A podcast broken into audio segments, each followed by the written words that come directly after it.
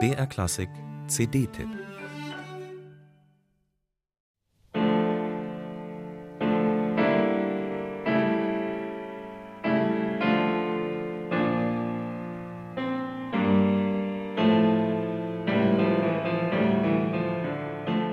Seine Konzertabsagen waren legendär und gelegentlich kamen sie in wirklich allerletzter Minute, wenn das Publikum schon im Saal saß.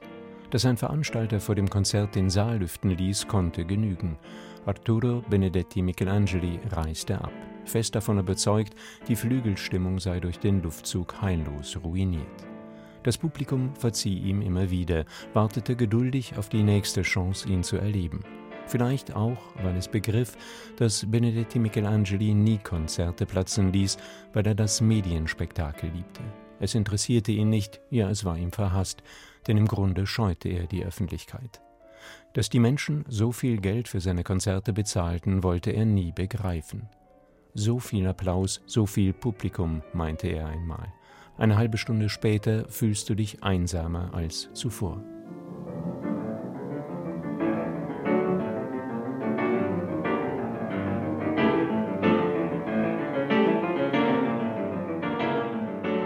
Arturo Benedetti Michelangeli, einer der ganz großen Pianisten des 20. Jahrhunderts, war ein Besessener. Das Gefühl, irgendetwas in seinem Spiel eventuell nicht kontrollieren zu können, war für ihn unerträglich.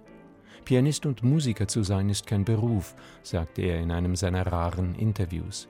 Es ist eine Philosophie, eine Lebensform, die sich weder auf gute Absichten noch auf das natürliche Talent stützen darf. Vor allem erfordert sie eine unvorstellbare Opferbereitschaft.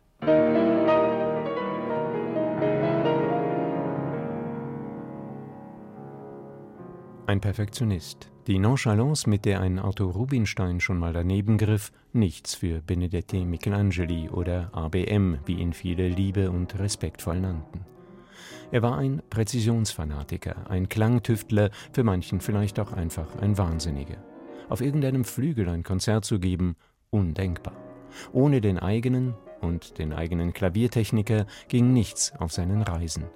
Das Repertoire, mit dem er in die Öffentlichkeit trat, war entsprechend schmal, obwohl von seinen Schülern bekannt ist, dass es immens war.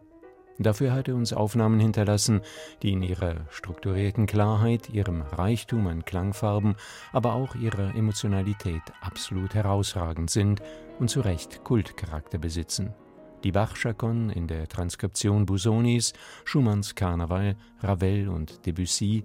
Klar, man konnte und kann das anders spielen, individuellere, bessere, fesselndere Interpretationen aber wird man schwerlich finden.